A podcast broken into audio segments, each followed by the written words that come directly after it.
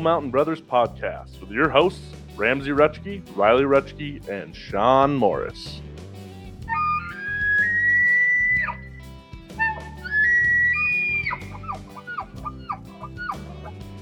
I just wanted to take a moment of your time to talk to you about one of our sponsors, F&H Contracting and Fence, located in Billings, Montana. If you're looking to spruce up your yard or want a little more privacy for them summer backyard barbecues, or maybe you just need part of your fence repaired, contact our friends at F&H Contracting and Fence by texting 406-661-7484. From front yards to farmyards and even chain link to vinyl, they've got you covered. Now back to the action. Hey folks, welcome to the Bull Mountain Brothers After Dark. How you doing, guys? What do you think, Sean? I don't know. It uh it arises some questions, but I I mean he facilitated well. Um, say. this. Let me try to come up with an analogy here. Uh, this is like when you. No, you guys keep talking. I'll come up with something good. Oh no, you've It's- ruined it's, it now. It's, it's moot now. I mean, what is up, and welcome back to another episode of the Bull Mountain Brothers podcast. How are we? I hate you. I did we just do two intros in one? Oh, absolutely. yeah. um, Riley I'm can't just- not have anybody else do the intro. It was eating him alive. It was. I really think he was. Yeah, I almost had to walk out. we wish you would have. So, uh, usually we start out the podcast with you, banter from the weekend before. We have some ta- to talk about. We're going to save that for the middle and end of this episode. We have two awesome guests tonight. One return, actually, probably the most return guest on the podcast. Um, and we're going to talk about some current events in Montana, some stories, some headlines. And then we're going to get into these two ended up being two successful archery hunters this year.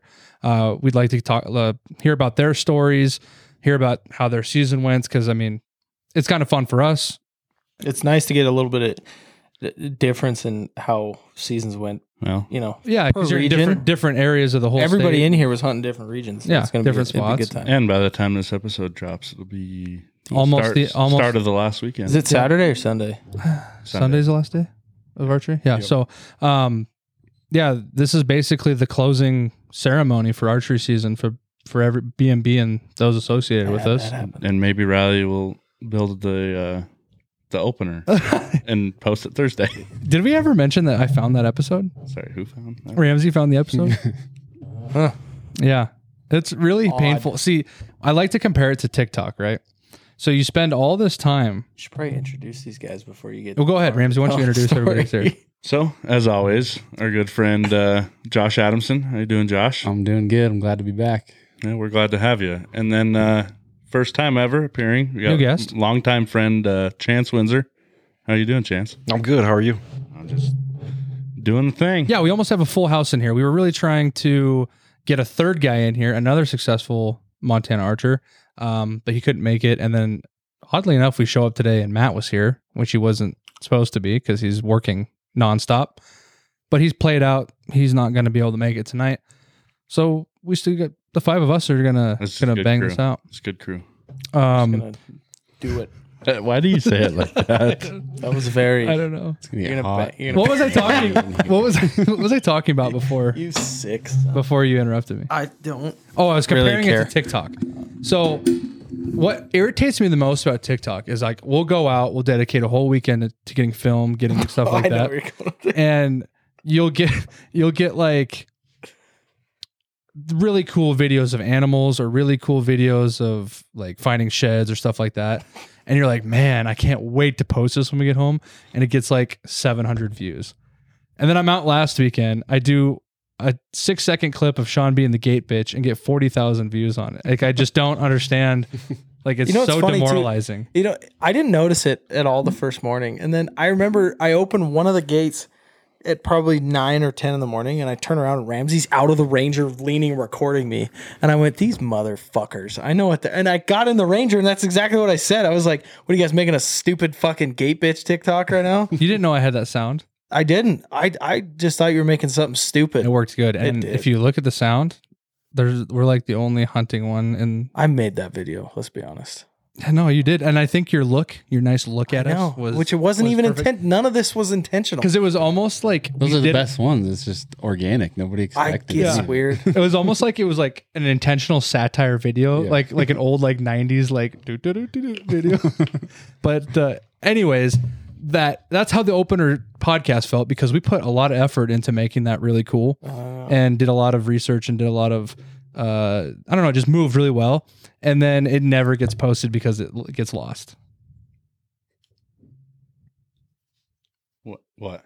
I just You there's lost a, there's a cat in here. We haven't had that in about two months. I let the cat outside when I got here. it. Ah, boy. Nice. It's like the one cardinal rule is you don't let the cats. All right, and so I knew it immediately. So, boys that are in here, Josh, Chance, um, I'm gonna drop in some headlines. If you guys want to give your viewpoints on it or what you think about it, let let us know. Otherwise, we're gonna BS about it and and we're gonna go from there. You so ever first noticed off, that- don't don't t- t- t- t- go back to what he just said. If you want to say something about anything, just do it. Okay. okay, Don't Thank- feel. thanks, Sean, Sean. have you ever noticed that Riley touches his mic stand like every 30 seconds? Okay. Um, so here's the first one. Uh, this has been circulating for weeks. I think I could I could just by saying this, I feel like you know what I'm going to talk about. A video was taken, actually not a video. A post was was done on Oh Facebook. yes, yes. um, where a huntress in Montana was out looking for. Did you just say huntress? yeah, that's what that's a correct term, isn't it? I like that term Yeah. actually, Ramsey. I think it's plausible. Thanks, Josh. I'm glad Josh is here. Um, I feel like And what Hunter, I feel the- like Hunter's pretty unisex. okay, there was a hunter that was also female, I guess. It's 2020. Don't need to add that in. they them. Whoa. All right. Whoa. Um, anyways, she was out hunting for. Gosh, I can't remember the article I itself. think she was bear hunting. She was bear hunting. Okay, and I can. she made this post about how she had stumbled across a wolf pup and she had then shot said wolf pup posted on facebook and had the pictures of this dead animal both in poses as well as skinned in the back of her vehicle and as any uh any person that's well versed in predator hunting in montana instantly knew that it was unfortunately a home pet, a Yeah. Siberian Husky. I heard about it before I saw it, and I was like, no, there's got. I bet it had some wolf mixed in, or it's gonna look like a wolf at least. So this is the story that I read on it was um there was actually a issue with feral Siberian Huskies in that area. Mhm. And actually FWP went out and trapped oh, I think 11 and they don't obviously they estimate the numbers and they don't know exactly how much was out there but she ended up finding one of one of however many. but it wasn't like, oh yeah, you can see how that was looked like a wolf. No, it was No, like, as it- soon as no. you saw, it, you're like, that, that's a dog. What were Yes. Do, do we know if it was was it chipped? Did they find the animals? Was it collared? Uh, yes. I mean, it was definitely collared. It was feral. Well, and he- here's my. I'm gonna it's give a you joke, my. Sean. I'm gonna give you my like how I stumbled across it. Is I didn't even read the post. I just saw the picture of it, and I was like, God, that is an awfully strange looking wolf. And then I like kind of looked closer, and I was like, Oh God, that's that's not a wolf. Do you know honestly like that there is like a little bit of kryptonite that goes into like social media posting with with hunting because like I, I've known several people that have like done things that are they illegal are they not but they post it like uh, when they changed what was that turkey season that they changed or Oh, and and in spring, yeah. and some I, some people that in all throughout Montana posted pictures of turkeys on the normal start weekend of turkey which it actually wasn't it was the weekend Right. Well, that was actually an even more serious situation because they didn't just change it. That was a decision like within seven days of the season. where they Right. switched it and moved it back a week. Like that. That I understand. Right. No, I'm and I'm not obviously classifying these in the same and in the same context, but there is legitimately some negatives that can come about with posting stuff that you do during your hunt. Well, and I'd say probably, and I've heard this on many times. I'd say that FWP probably closes in on fifty percent of their poaching cases found just by seeing dudes post shit on Facebook. Yeah, I don't remember. Somebody told me that they talked to a fish and game guy, and that's like how they do it now. They just look at social media, and that's how they pick up half the perpetrators at their. Well, it's genius because if you look and a guy's like, "Oh, I shot this big whitetail," and then you go and look and he has not bought a whitetail tag in five years. I, know, mean, it's so it's pretty easy. Like it's like, what do you what do you think these people are thinking? they're not. They're not.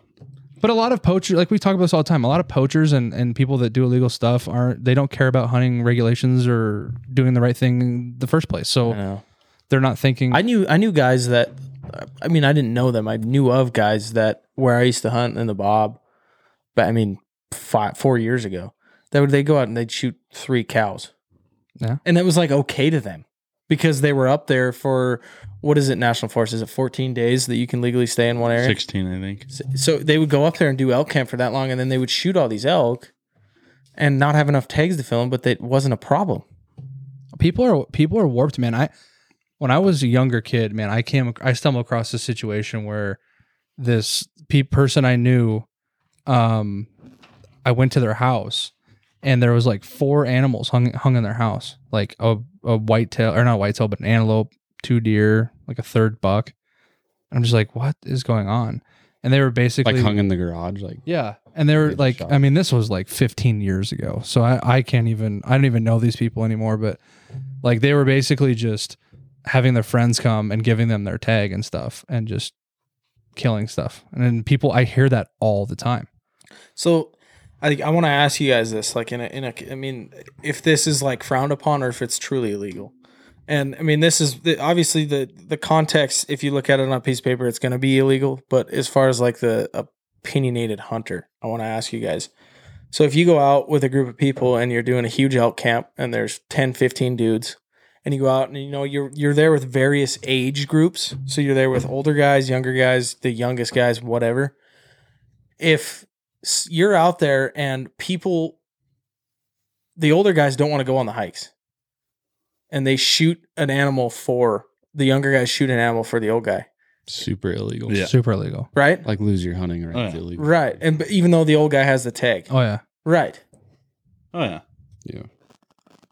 How many people have you guys have you guys ever ran into All the people time. that know Oh, yeah. I like literally, I'll run into people that don't even know that will just tell you a story and you're just like, what? Oh, you Right. can't do that. And it- I wonder if they think it's okay because they like say the younger guy that shoots two animals has the same tag, right? He shoots his cow. Well, anybody's going to make just anyone that makes Right. those kind of f- just decisions is going to make justifications for whatever they do. Right. So. I'll give you an example of this. So we were out northwest of our house, right? Where we were this weekend, whatever. And uh this is I don't know, probably five, six years ago. Are you about to turn yourself in for some illegal shit you did? No, Oh, no.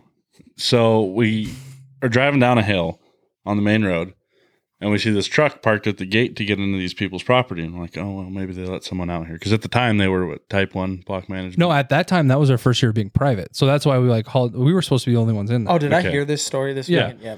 And so we drive down there, and as soon as we start coming down the hill, these people back up and take off. And so I th- you were driving, weren't you? Yeah.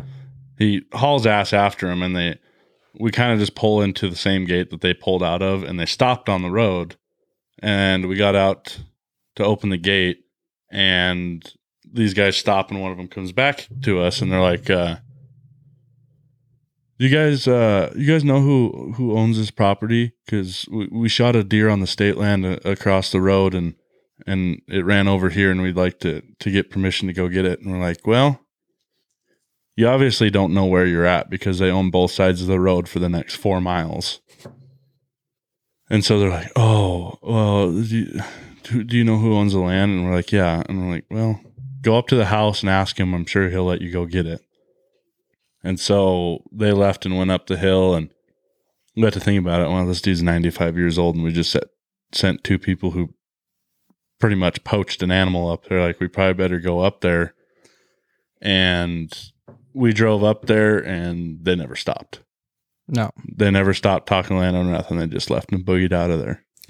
It's funny because I feel like there's more people like that than like you really think about. I bet there's so much of that going on. I mean, there's what two or three Well, yeah, game guys patrolling huge, huge districts, And it's like, even with national forest stuff, like rangers, they're they're so understaffed. I mean, they it's I mean, if it's an understaffed issue or whatever, they can't cover as much ground as you really. no. Well, even think about like guys that get private permission. Like think of probably the some of the crazy stuff that happens on like some of these private ranches. That That like yeah. you know have zero access to especially larger size ra- like i mean if you're if you're hunting on a on a dude's section of you know a 1200 acres is he eventually going to figure out if you did anything illegal I feel like I feel like I could make a five thousand dollar bet that there's some landowner in Montana that sees like a 350 bull in his backyard every year and just goes out and kills. I've heard that Kills it. story so many times. Just, Just- old guys that don't even buy tags. They just Yeah, and then just throw the horns in the garage, Yeah. and then because like they're not going to be posting it on Facebook. no Yeah. Those old dudes.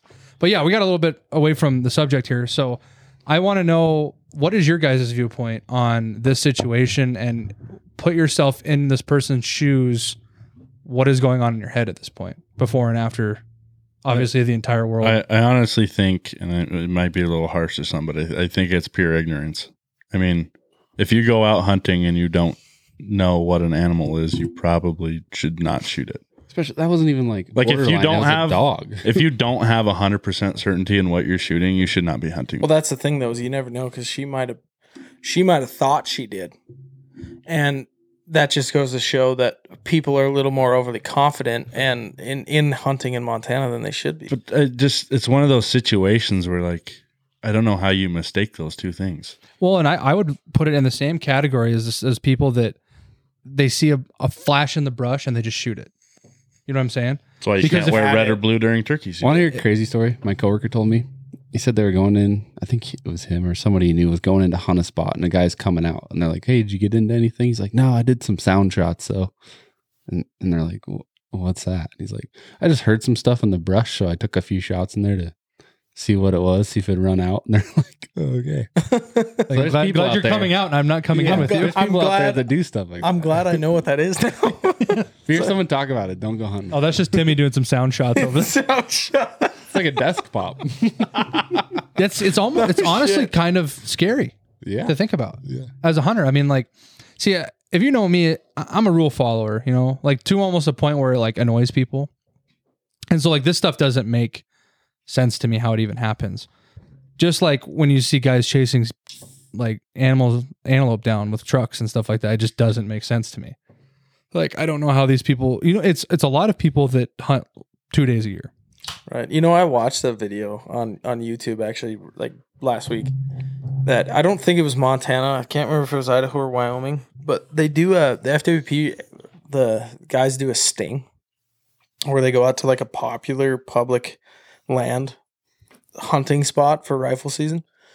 And they'll they have like a uh euro or a shoulder mount bowl and then they have like a basically a back quarter of an elk that's done by a taxidermist and they set it up in these brush piles and stuff so it look make it look like a bull.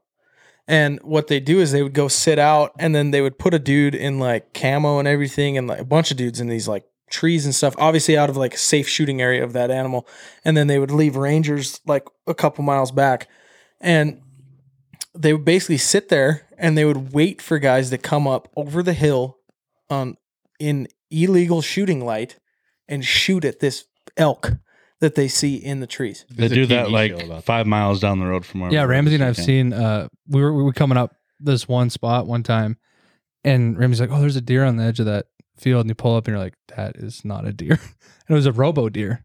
They were out there doing the same thing because what they Yeah. like they like to do more than the night thing is catching dudes shooting from the truck, from the window. Oh, sure. Which and they, they obviously, I mean, it was kind of like an episode of Cops, but they for sure caught the dude because he walked down the hill and boom, and they were like, the guy got out, you idiot, and walked Oh, yeah, over like- to him. Like, Well, the one of the because we actually stopped and one of the FWP agents recognized Dad. It was a guy he'd known from whatever years back. He's like, "Yeah, I wrote eleven tickets today, and it was like eight o'clock in the morning."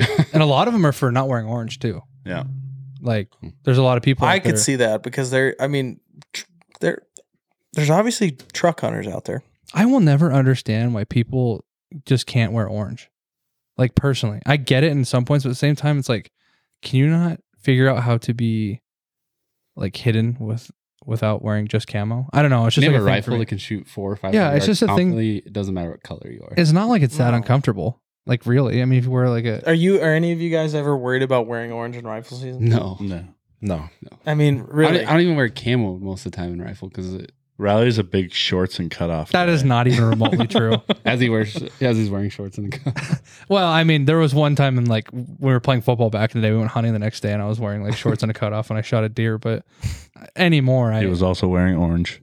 But I also like It was an orange That cutoff. no. That brings that brings up a good point because some people think that like wearing full camo and wearing orange is like like it's kind of taboo. I've I've gotten like I've seen that before, but then I've seen like where wearing jeans and like I there's I feel like there's different viewpoints on it. And for me, the reason I wear full camo It breaks and your body line. not even that, dude. I paid so much goddamn it's money how much for all money that. you spend. I And know it's guys like- that don't even wear camo and they kill as many animals Oh, as yeah. anybody else. It's not. I don't know. I don't think it I matters. literally just wear it because like I spent all this money to wear warm clothes for hunting season. I'm probably just gonna wear what I have. Yeah, but it's it's look better, play better. It's always that. you know? like I would say, don't, don't you think? So, do sometimes when you go fishing, do you wear some of your hunting clothing? Sometimes yeah, for warmth. Yeah. if it's cold. that's where I'm at too. and, and uh, I bought it to get bloody and dirty, and so I'm gonna wear it. Right. Yeah. You don't spend all that money just to. I'm gonna go hunting jeans today. Yeah.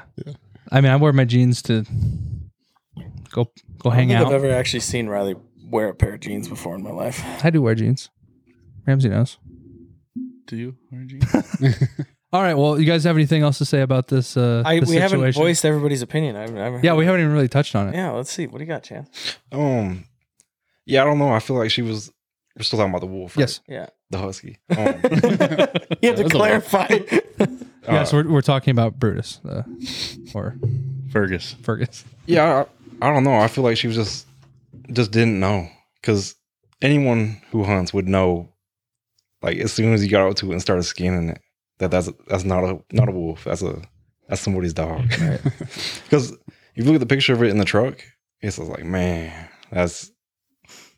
That's Yeah, def- no, definitely a dog. and everything. And like, oh, Well, I think you go through different stages of this whole thing where it could have been solved so many times, and you look at it like one a, like you should be able to know the difference between different predatory animals if you're going to hunt predatory animals. Just like you should know the difference between a sow and a boar, or um, a wolf and a coyote.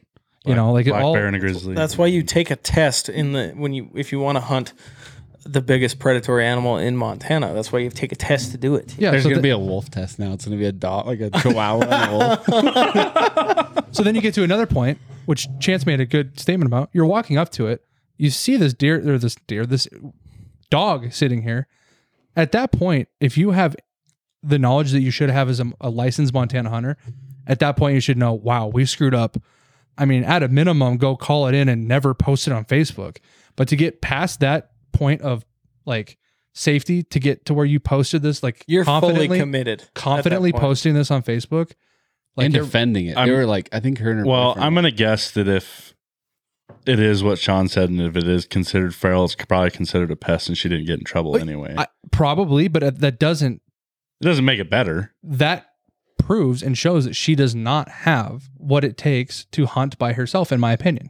So that was my question though, like because what I lear- uh, read about it being a feral dog or whatever, is it illegal what she did? Not if it is considered feral. I mean, is it? no, it's Uh, probably not. I seriously though, like that's it's it's really I don't really. If know it's someone's pet, hundred percent. Well, just like if a if a pig came up in the So look at it as the FWP though. What do you do? Like seriously, you what? ca- uh, legally you can't do anything. If don't it was think. somebody's, if it was collared and it was s- f- named freaking somebody's dog, you know, They probably just go to the owners and be like, "Do you want to press charges?" I don't think. Do you think? I don't think FWP would be involved. I think at that point police officers would be involved if it was a house pet. probably be a sheriff deputy. Yeah, I don't know. I don't know what the rules are. I don't know that I've never run into that situation myself. think there's so been a I don't know lot. Of the protocol. I mean, seriously though, if you look at it, if you're responding FWP game warden, what do we, what is your fir- what do you do? Like, what is your first? Probably laughing at first initial reaction. Well, think about it. We go back to Facebook. You you know that there was FWP officials that watched it played out on Facebook the same day that we all did. Absolutely. So, like, what do you do though? Yeah, This might be wrong. Don't put any credibility on this, but I think I heard by Missoula somewhere somebody was like cross country skiing the hills with their like shepherd, and the guy shot it thinking it was a wolf. So we should look that up and see like what what was the What happened? that. Yeah, Ah. That- yeah. I don't know. That'd be a good comparison. Well, that's like the guys that you know you've heard stories about guys over in like over by Bozeman area that think they shoot cow elk and it ends up being a llama. Have you heard about that? Did you hear about the guy from Great Falls? that Mm, no. that uh, went out hunting literally in the flats in Great Falls and shot a rancher's llama, thinking it was an elk because he was an Air Force guy that moved from wherever. Yeah. I've heard shot of a llama. I've heard of people like hunting mule deer, shooting uh, actual mules. Like at that point for me, it's like if I've had to spend my whole life How running ethical, you know, being an ethical hunter, and I had to learn. I mean, it takes time unless like unless you're a person, and we talked about this before. Ramsey and I, you know, our dad was a, a hunter, but he he wasn't like what we do. You know, it was get the kids out on the weekend to go deer hunting. Like I didn't get super into this kind of what, what do we talk Caliber. like like this caliber of you know like, where it's a lifestyle right. uh, till I was 15, 16 years old. Um, at that point, it's a lot of work to to learn everything. And if you're especially if you're in the you know if you're a guy that just hunts elk, not as tough. But if you're a guy that hunts elk, deer, antelope, if you're a versatile predatory. hunter, it's a, waterfowl, upland, commitment. there is a lot to learn Right. where it comes from.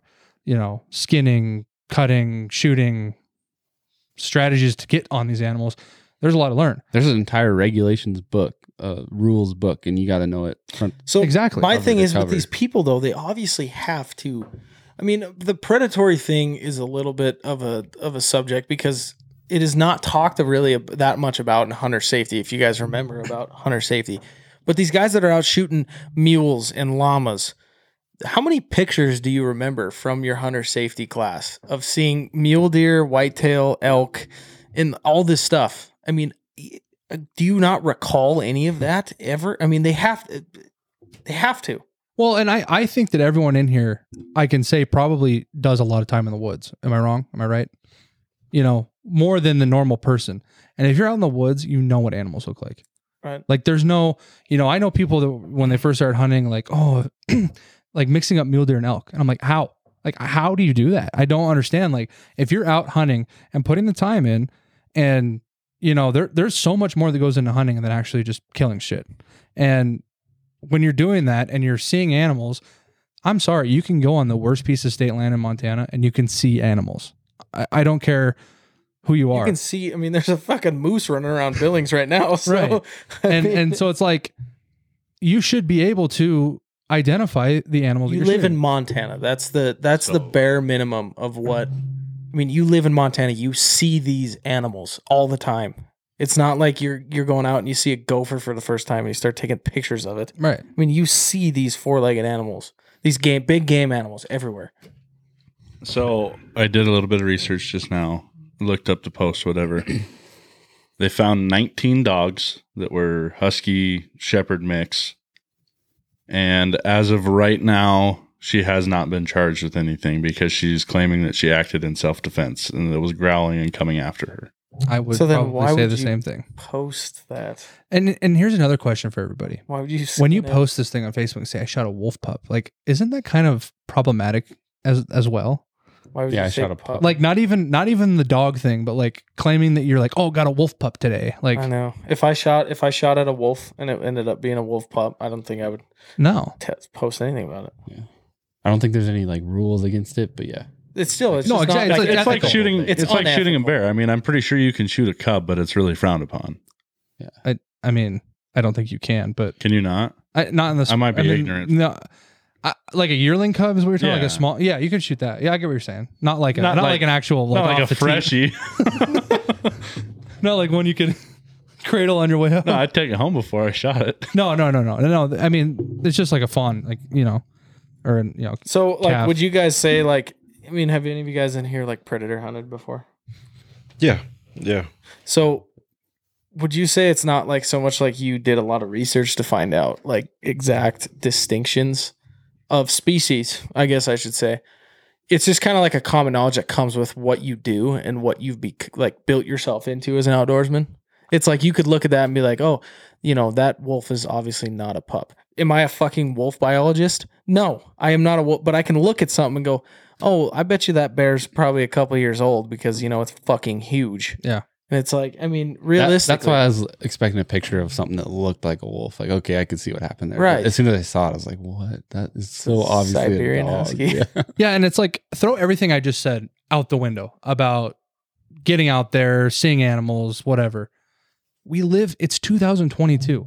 If you're in this, you're probably watching videos on Facebook, TikTok, Instagram every single day about what this stuff looks like. Like I just don't I can't comprehend how this kind of stuff happens unless you're just out there shooting whatever that just see. goes to show how like i mean under committed she i mean i that's that's the wrong term i'm basically she strikes me as somebody that doesn't go out in the outdoors very much because like I, like i was just saying if is you a guys, shoot she's a shooter, not a. Exactly. So if you guys are out in the woods right now and you look at certain animals, whether it's a mule deer buck or a doe or something, you kind of can make a good justification to yourself that that is a mature animal, right? Oh yeah. I mean, realistically. Yeah. And that that's I, not I struggle with it with bears. Bears is the only one that's like I can't tell. well, bears is I mean size obviously, Yeah. which it could I mean size doesn't really determine age, but I mean at the same time, it's not like you guys sat down and completely did a test and studied notes on what a mature mule, mule deer buck looks like. But yet It's just a feel. you still know. And it's like, how do these people not make that justification? Yeah. So, kind of like a side thing here. She said she was hunting solo. Like, if her husband is an experienced hunter, what do you think his reaction was when he like? He was like defending her and stuff. Was Was he? her boyfriend. And he's like, I don't know. I, I guess I don't know the details, but I know they got got defensive. That's like where the embarrassment comes in. On in my opinion, is Yeah. like make you made the mistake. Like own Accept- up to it, like own I up made to this. it, yeah. yeah. but to like defend, That's it's like such a huge mistake. once you realize it's a dog, though. you should probably like be like, yeah. I How would messed you feel if you were her and you posted that and you like, you would obviously try and defend yourself a little bit, right? But then once like the t- total once truth hit came out, hundred Dude, I would have had to own up to. it. I would have. reactions. You would have been so much better off being like, "Wow, I messed up." God, how would that you was a feel like, though? I, I need to like the thing that I would like to see come out of this is like don't strip her of her hunting rights. Right? Maybe give her a suspension like a year or two, whatever. I don't teach know if this they woman. Can, though, like I you're don't know saying. if Is she it like. I illegal? don't think she did anything illegal Yeah. if they were feral. I don't know, but like uh, something that would come of it would be like somehow give her some sort of like education on like don't just shoot shit. You know what I mean? Learn how to get that would be the only thing. The, okay, let's say she shot someone's dog. Let's put in that. If there was any charges pressed, it'd be like don't put her in jail, don't whatever. Just give her education because mistakes do happen when you're when you're essentially ignorant. You know? Yeah.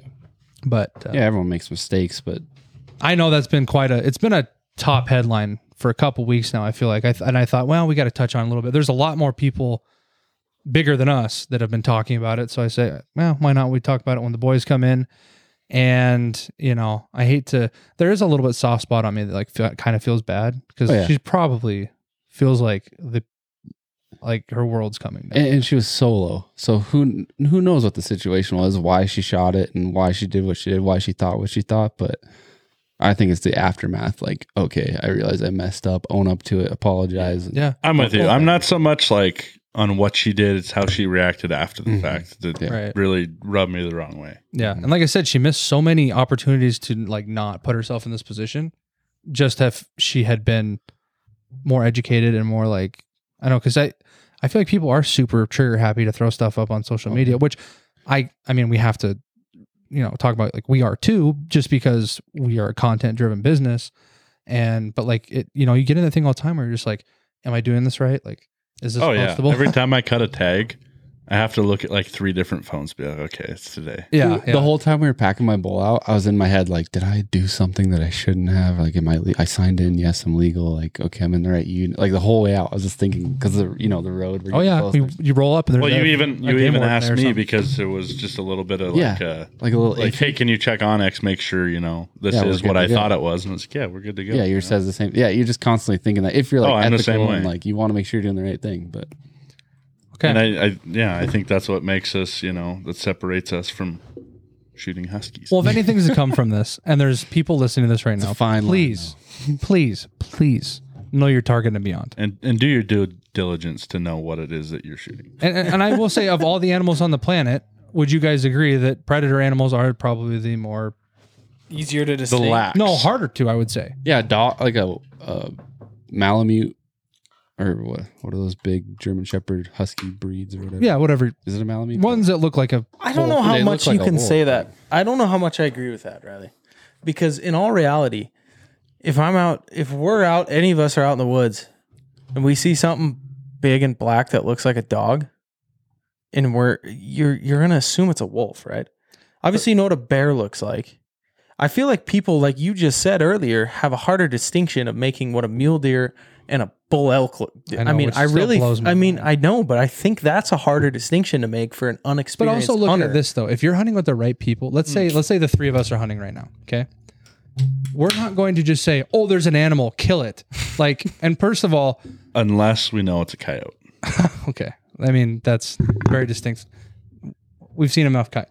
Regardless, I um, thought it was a. Uh, no, I'm not. I just think that there comes a point of like if you're being a successful hunter where you're actually not just bumping shit, you're like hunting and like let's say you're calling for predators. If something's coming in, you have all the time in the world. If you're sneaky enough, like you're hidden like you're supposed to be, like even elk hunting, you're calling stuff in, something's coming in, you should have the time to make the decision to be like, hey, that's what it is. And if we're the three of us, I- you'd be like, I- hey, hey, there's something, you know, there's I something. agree there. with what you're saying because in a predatorial hunting aspect, there can be some some challenges because it's not like you're just hunting wolves or bears. You could do coyotes, you could do foxes, which can bring up a huge, huge altercation. I mean, as as a hunter, because there's certain foxes in Montana that you can't kill. Right? I've never heard that. Yeah, I don't know. I, I, I see. I, I personally, there's things like I don't, I don't go to hunt foxes, so I don't know. I don't know. I guess I do agree Like a with badger, you. I bet. Like I do agree with you in that in that instance, though. I do. It's Josh that's blowing up over there. Oh, am I? no, it's uh, we, we're getting feedback. Oh, see, that's weird because like even when Matt was telling me the last time we were on here, I don't hear it in my headset. That's weird. Well, anyways, yeah, I, I, I agree. I agree with what you're saying there, though, because it, it kind of just think of how many hunting situations we're in, and something comes in, and we're like, we all are able to be like, all right, hey, check, this is coming in. Like, let's, like, we, we're able to talk about it. but it's not it's not like it- the the difference that makes a sufficient uh, outdoorsman is somebody that one can identify species in split second decisions, but also identify ethical shots at the same time. And Yeah. that I, that that's a whole nother can of worms that I mean, obviously we can't open right now, but I'm just saying, Well, like, yeah, and think about this, Sean. Like, there has to be a certain mechanical thing in your brain where if you don't know what it is and it doesn't seem right, don't shoot. I was gonna say split split second decision and species identification shouldn't be like shouldn't go hand in hand. Should be a no shot. but it every does. Yeah. But that's the thing is Yeah. you gotta. I mean, you gotta know that that more than likely happens. Like apparently with the sound check or whatever the So- hell you said. So I. I got another good one for you here, Sean. So I was hunting with uh, with the old Arlo, right? And he was telling me a story. Said, "Yeah, I was here." Oh, I, I think that's who told me the story. But uh, he's like, "Yeah, I was up here hunting one time, and these two guys drove by, and I could see some feet sticking out of the the, the pickup." I pulled up next to them, and they had two llamas in the back of their truck. like, and they were wearing orange and everything. And he's like, Are they dead? Lumps? "Oh, oh, yeah." and he's like, "Oh, hey, how's it going?" I'm like, "Oh, we're having the best day. It's our first time elk hunting. We got two cows." And he just thought to himself, he's like, "Okay, it's opening weekend. There's a game check in in where near where he was hunting." He's like. He's like, oh yeah, that's awesome. You guys go take take that to the game check so they can get it on record. oh my god. God, and so I'll show you where it's at. and uh he was gonna keep hunting and he's like i gotta see how this plays out. He followed him and they both got tickets and they were like taking their guns to the truck and stuff. Those guys got i guarantee you they got taken to the cleaners but it's just God, I mean, I just can't. Have you guys ever bared? their witness- neck they're like mini giraffes. How do you mistake that? Have you guys ever bared witness to a game check where somebody was just getting just oh yeah. tore up? I, have seen a dude in handcuffs at a game check before. I, I haven't even been to a game check in the past like five years. it's weird. It's like they're almost like there's not as many as there used to be. I, Almost. I remember when I was when I first started hunting, it was like a game check every time. You, Oh, and yeah. I, I never had anything, but we still stopped because Is there usually one out where you go? no? Um, there's one. I don't know. I, that's a good question. Uh, Matt would be. Matt has talked about them before, um, in that area, but uh, I've never seen one, um, myself. I we just I see them constantly because there's always one on the outside of the town I live in. Yeah. always every single. That's one that's like religiously there, and I think it's because there's so much hunting that goes on from Billings to Great Falls that there's so many people coming through there. Whereas like where you would go hunting, it's not not as much of a high traffic area and it's close to the So reservation. that's what's crazy is because like when I obviously when I still lived on the central west central part of the state, every small town that you because you obviously drive through small towns all the time when you're going to hunting areas. Every single one of them had a game check on either end of this of this a little town. I got a story me and my dad got. Um, bad story of a game check. We are hunting this side of the state, and we're not super proud of the story, but it happened, so I'll tell it. Um, deer hunting, last day of the season, snowy out. We had a few encounters, but nothing worth shooting. And end of the day, we're we're driving out, and um, this was before onX. We had the big old red map, if you guys remember those. Mhm. And I'm uh, so this is part, pretty much my fault, but I'm the one tracking the map as we're driving the road, and a nice, real solid mule deer runs out chasing a doe. And I'm looking at the map. I'm like, oh, he's on public. Perfect. So we get out, make a stalk. My dad shoots it, take care of him, get him to the truck. And this is like two hours before dark on the last day of the season. and we're happy as can be driving out. We're almost out of the hills, probably another hour or so down the dirt road. And there's a game check and he's just packing up, like right at dark. And he sees us and he waves us down and we stop. And he asked us where we were and we kind of showed him. He's like, yeah, I kind of want to go back and take a look and just see the situation. And we're like, okay, that's kind of ridiculous, but we'll we'll show you. Drive an hour back to where we shot it. Show him the whole situation, and he pulls up. He has a GPS, and he's like, "Well, you're close to the public, but you're just off of it, actually." Again, my fault. I was tracking the map, and it's all by hand. Like freaking had a sundial out and Mhm. stuff, trying to figure out where we were. No, but uh, anyway, so he's like, "Well, I got to take the deer and check with the landowner and see if he is okay with it, I'll give it back. If not, then I got to confiscate. Next day, he called the landowner. He said, No, I outfit it, prosecute, got to take it, took the deer away. And big lesson. I mean, it sucked. yeah. but- no.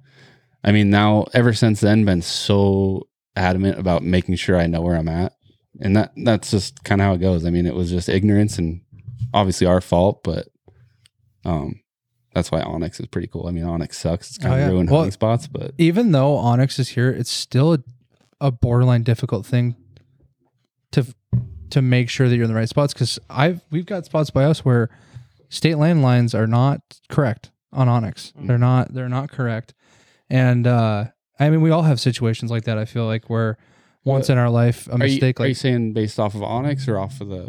like they have an update? updated where like it needs updated basically. But is that where, where like the fence line is now? Yeah, Because I think the fence line's probably wrong. Because onX is GPS. That's like can't be off. Well, I think. our our instance, like a big one that we have is um, there's a section of state land out towards Narnia that the railroad tracks cuts through it, and you can't cross BNSF property. Like you can't. But onX shows it as solid light blue. like you can go right. Like Yes. usually there's an like an easement through it that Mhm. says Or There like should be an easement. unrestricted- BNSF, Go on within whatever. ten feet on Yeah. either Right. side or something. but it shows it solid light blue so people think that they can just go up and it, it the the thing is is that fence that holds the barrier of the railroad is posted everywhere Hmm. no trespassing but yet guys still oh yeah. Sean and I right, call, Sean, Sean and I bugled in a dude a couple weeks ago. Yeah, I guess I've always been curious about that. I said that confidently, but I think onX would be more accurate than a fence line because it's like it's GPS. Oh yeah, I Well, mean I don't onX know. is only like in legal terms accurate up to 16 feet. Oh, okay. So like obviously a satellite's not perfect. but at the same time, I wouldn't be worried about it by any means, but I would just I I think there's still Don't hunt It's within tough. sixteen feet of a fence. Yeah, Public- four yards. I mean, no no no my my my my point of this conversation is public land hunting is tough and it will never stop being tough. Mm. And for those reasons that people don't think about, that's it. We've dealt with this. I mean, how many years did we spend through early college, late high school hunting every section of state land in this side of Montana? Mhm. You know, it was tough and it will never stop being tough. do you use onX Sharon? I- I'm on it every day. Like th- that's like what I, what I do every day. Um, yeah, I use it all the time. I got like four different mapping systems on my phone. It's a t- it's a good tool. I yeah, mean, I I use it for spotting stocks, uh, and it's it's increased my success. Yeah. Well, I, and that's funny you bring that up because uh, a lot of people don't use it that way, and it's a smart way to use it. Yeah, You know, um, that's I that's how I shed hunt yeah. because I'll I'll get up as high as I can, and I'll literally just mark sheds all over the place, and then I use the topography to get me. You know, like once you get down below, everything looks different, but you can use the topography from the map to, to find what you were looking Yeah. for. It's so bittersweet. I found so many cool spots using onX. Like, oh, I didn't know I could get to that. And also lost so many spots that I was like, nobody will ever figure this one out. And onX is just that little tool that gets you the knowledge you need to figure out. You're like, oh, I got this spot. Five, gems. five dudes show up. Yeah, that's happened so much in the last five years. It's ridiculous. And is, how new is onX? Is that five years? It's longer, but like it got popular probably in the last five. Because now there's a ton of them. Like Go Hunt has their own. Who I mean, who else? I well, I, I would say that if you're a, if you're a pretty religious hunter in the United States, like ninety seven percent of all hunters have it on their phone now. I would say so. But we we interrupted you. Were you about to say something about onX? Oh, I was just gonna say, uh, like when I do spawn stocks, like if there's an antelope bedded or or something, I'll uh, I'll take my rangefinder and I'll range the antelope, and then I'll do the line distance from me to the antelope, and it uh, I can I can pop right over the hill, right right on top of him, oh, like drop a pin where he, where he's at and like, Yes. use that. That's smart. And- I and- thought of that. instead of like, oh, I'm gonna go to the big sagebrush where he's at, and then you get there and there's 20 other big sagebrushes. You can you can get it right down to the to the yard. Yeah, drop a pin where, it, where Yeah. that range is, Yep. and then just stalk your way into that pin. Yep, that, that's actually the way I shot my mule deer this year. Um, because he was on on a s- on a steep uh, cutout, and if I would have popped over twenty yards to the left, he would have seen me right away. But I popped over in the exact right spot that I needed to, and that's that's just the way I use base mapping. No, that's good. No, that's super smart. That's actually a really good tool that a lot of people listening probably would never ever think about. I haven't used that line distance. I've like tried, like I'll sit there and look at it on onX on my phone and like look at the topography in front of me and try and pick where he's at and put a pin. Yeah, I've well, never thought to do the line distance with a rangefinder. That's super smart. you can get it to where if you point your phone to him, yeah, it'll it'll point. yeah, that's what I do, and then try and like, okay, I, it looks like he's right here on the map, but I've never done like range him. Yeah, range him, and It's it's smart. it's yeah, it's really accurate. yeah, it's a good idea. Where are we going to be in another 10 years? what what tool's going to come out in 10 years? Uh, so yeah, I guess that kind of wraps up the the whole shooting dogs thing. Don't do it. Get educated. Sorry to the lady. She's probably going through it. Friend she'll be going through it for a long time, but she needs to. Someone else will do something stupid and it'll be Yeah. yeah. for her. So I've got one more. What time are we at? Oh, 45. Um, I got one more little current event that I want to talk about, and then we're gonna take a break. And when we come back, we got two guys that are successful archery hunters in this room, and we'd like to, you know, we've heard enough about the B and B guys' stories. I think you could beat that horse dead, and uh, we're gonna hear their stories from this year. But this first one, if I can get it pulled up here, before we go to break. All right, so I saw this picture pop up. I want to say Saturday. If you have any info, and this is the bow rack posting. If you have any info about this bull, contact this handle on Instagram. It's Grenda89. Um, this gentleman had his bull stolen out of the back of his pickup. And I wanted to bring that up on the podcast Here, here in Billings, right? in Billings, correct? Yes. Um, and I want to bring that up in here because obviously, all of us could probably share some sort of emotion on what that would feel like. I mean, Was it if- was it just the the head stolen? Head it was and a head and cape. cape, yeah, Oh wow. and all of his hunting stuff too, right? Yep, like five thousand dollars worth of stuff. I think I Well, watched. I'm a I big watched fan them- of those guys too. They have like they make cool YouTube videos. and Oh, really? they're Just like super successful hunters, and so I, like, yeah, we saw that. And we're like, oh, me and Jacob were in Idaho. We're like, oh man, that sucks. That's that one guy. Anyway, Well, yeah, and it's like, as hunters in here, like, what are your guys' takes on that? Like, what would your feeling be if you walked out to your truck and your bull's gone? Oh, that'd suck. Um, that's that's like the worst nightmare. Uh, I remember when I had my bull in my back of my truck. I had to stop at the gas station. I was I was stressed out. your bull from this year. Yeah, Oh man, and I would have struggled to take my eyes off that. Thing. and uh, I I remember I went back to go get a coffee, and I look out the window, and there's people walking towards it, and I'm like, oh my gosh, I need to get get this paid for and get out of here.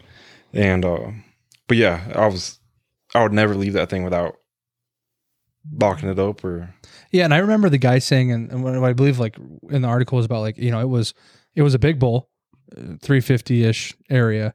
Um, and it had the cape on and everything. He's like, well, I thought it was so heavy that no one would. And, and my first initial thought was like, man, I don't leave. I would never leave horns, man. Even if there was like a, a your buddy's dinky little buck or something like that.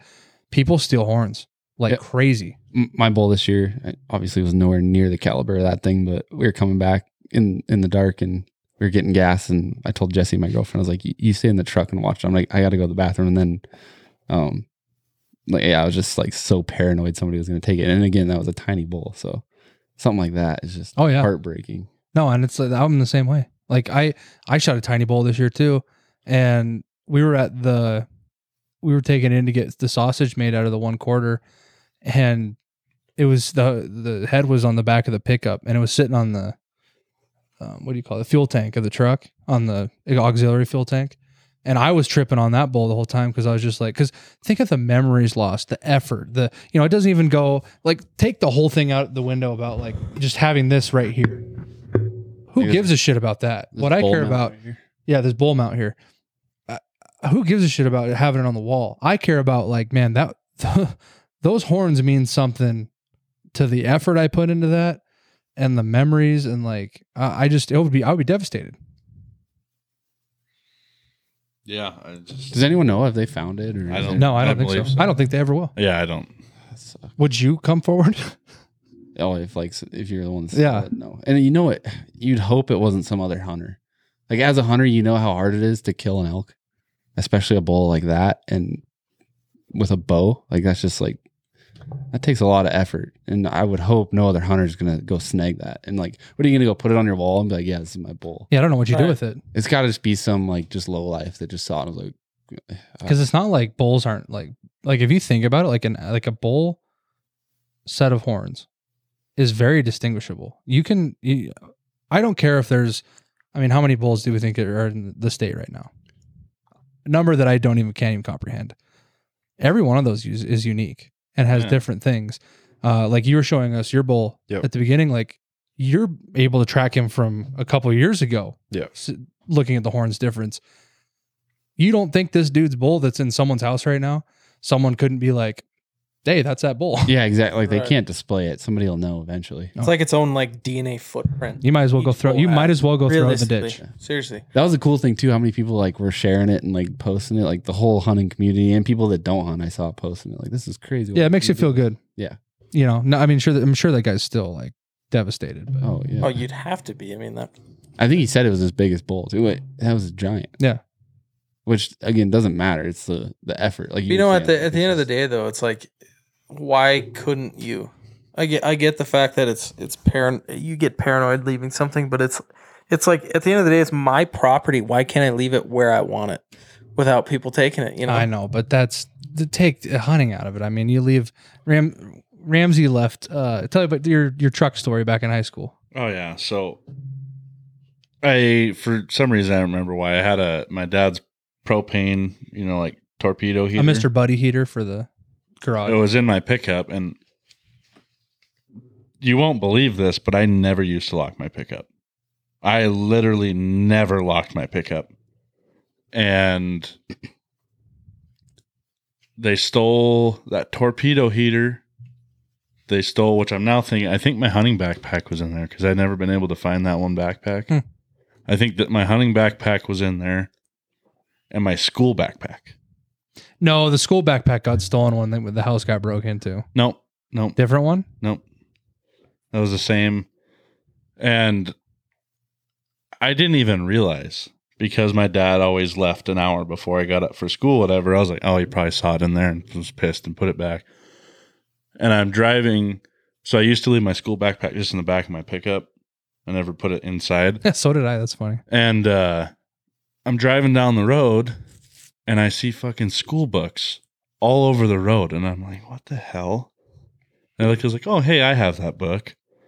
And You didn't pick one of them up, did you? no, and I went back and, and parked at school and, you know, I was talking to Garrett, whatever. And I get out and I went to reach for my backpack and I'm like, no fucking way. Like someone stole all that shit out of my truck. Ever since then, lock my truck, no matter what. That's why it's annoying that I locked my truck because someone stole shit out of it. Well, that, I had the same thing. I mean, I had all my literally I had uh, twelve hundred dollars in fly fishing gear in the in the back seat of my truck, and somebody broke into it at my parents' house, stole everything. I had a br- I had a custom fly rod, stole it. Uh, my vest. I had four tackle boxes in there that were designated flies. Stole all that. They stole my waders. They stole my fly boots. Yeah, you can't you can't trust any of that. And I, and I think that more than anything, horns are more of a like come come take me. I'm sure this guy's heard this a million times, probably tired of it. But if it were me and I was staying at a hotel, like I would for sure throw a garbage bag over the Well, cape and, and- bring it in. And from me. my understanding, he was only there for like three hours. really, Yeah, he probably was like packed it out, was beat, Well, wanted to because get I think some he's from. I think he's from Idaho. Idaho. But what do you do though? Do you carry the you carry the I bull would- into the hotel? I wouldn't even care. They'd be like, "You can't bring that." I'm, I'd be like, "I'm bringing this in here." Josh can goes arrest out Or I if you or I to. I'll try to bring it it in this my in. truck. Just charge And- at him with it. and almost anymore, like I just put, I just take everything inside Yeah, but a because if they 350 want Bolt- what's in your vehicle bad enough, they're just gonna break your window out. yeah, Yeah, three fifty bull. You know. Yeah, you're not would be putting to that in the cab of fit your in the truck. cab of the truck. You just I bring it would in the sneak hotel it room, into like the put it in the hotel. lobby. Uh, I'm just gonna leave this here. Can you, can you watch it for me? Can me? you keep this behind the desk? Do you have Yeah. a trash bag? So that it I don't know. doesn't I'm bleed all such a over your weird. I'm a weird duck though, man. Like I, the opportunities I've had on like that caliber of a bull, like I would, I would literally just be like laying with it all night long. That, that's what I was thinking. I was thinking I'll be curled up using the cape as a pillow. yeah, you'd be in the back. Yeah. Like, is there, hey, where's Chance at? Oh, he's just sleeping with his bull. He's he's good. Let's Oh, yeah, it sleep in the That bed. ball, I'd probably sleep with it too.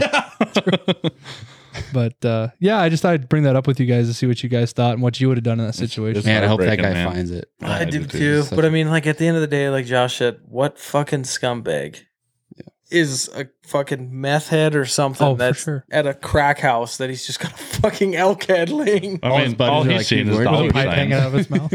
I all- know. All he's seen is dollar signs. I mean, you probably get what we talk could about get a lot of before, money for probably that. 400, 500 bucks for you, something like that. you could probably get more for a bull of that caliber. It- I'd say probably in the, a thousand at least. yeah. But I'm sure all those guys do that for a living. They're probably looking for that bull, like Oh, yeah. waiting for somebody to offer them. Like, Oh, you want it- to buy this? It's like kind of one of those situations hope where so. like pawn pawn stores wait for like that one lawnmower to come through after they get You would know about pawn stores, wouldn't you? Chum? On store. pawn store. But yeah, Chumlee. so I think another lesson learned. Two lessons learned tonight. Don't shoot dogs. Don't steal shit. Don't steal shit. Snuggle with your bull. Actually, the lesson was probably don't leave your bowl in the back of your pickup. But sorry for this gentleman. I really hope he gets some sort of closure because that's kind of like one of those. It's like a cold case, man. You'll never know. You always be thinking like, where'd my horns go? You know, like Who's looking at my horns right now? yeah. So we're gonna go take a quick break, and when we get back, we got two stories to hear from um, of these wonderful guests of ours to tell us about their successful hunts this year. So we will be right back. Sean, I had to laugh the other day. Do you remember that time that Matt sunk his pickup in the creek? Oh, I absolutely do. That was just a nightmare. Yeah, that really sucked, and I was the one that ended up cleaning it up. You know, do you know anybody that could take care of that for me next time? You know, believe it or not, uh, the guys down at Yellowstone Detailing here in Billings, Montana, they could take care of that real quick for you. Um, anything from cars to trucks, anything that really goes down the highway, whether you're putting it in the water, putting it in the trees for a good weekend with the family, they could easily clean that up for you and get you right back out where you want to be. And and how would I get a hold of these guys? Uh, you can actually get a hold of the guys down at Yellowstone Detailing at 406 861 9553. Sweet. Okay, welcome back. I'm gonna let you two decide who wants to go first. We would just love to hear about. You're both were successful. Public land hunter Mhm. and a giant bull hunter over here. Um, we'd just like to know.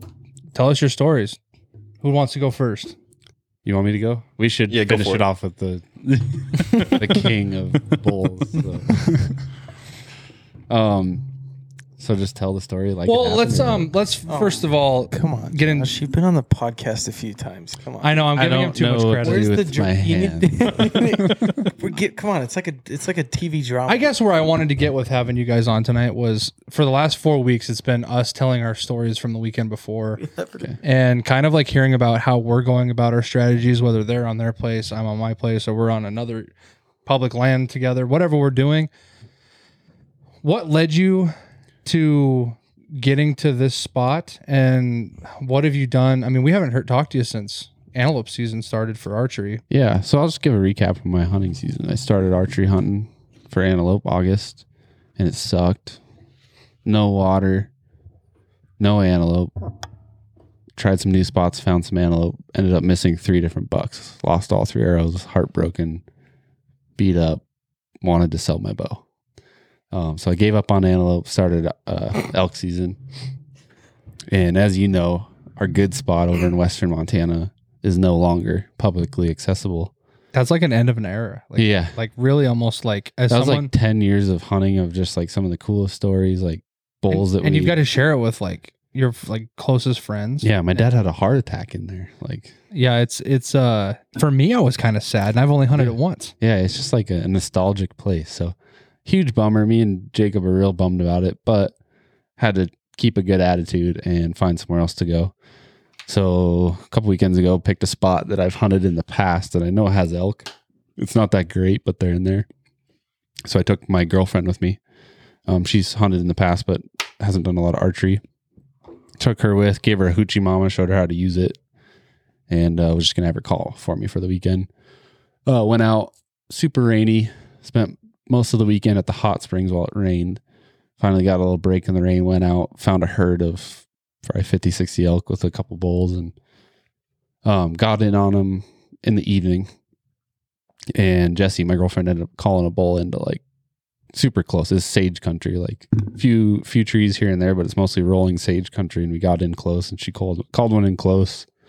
Um, just couldn't get a shot. It's tough in that open country um, but cool experience. She's never really been into uh, bugling bulls, so look back and her eyes are like huge. like, Yeah, what huge. was her after the at the end of this experience? What was her take on it? Like, Oh, it- she she loved it. Like, yeah, she was so does she happy. have any interest in like doing it herself? yeah, now? she has a bow. She just didn't shoot it enough this year to feel confident to go shoot an elk. So maybe next- next year she will. next year's her turn. So I'm excited for that. But anyways, yeah, first evening had that encounter. Super cool. They're screaming.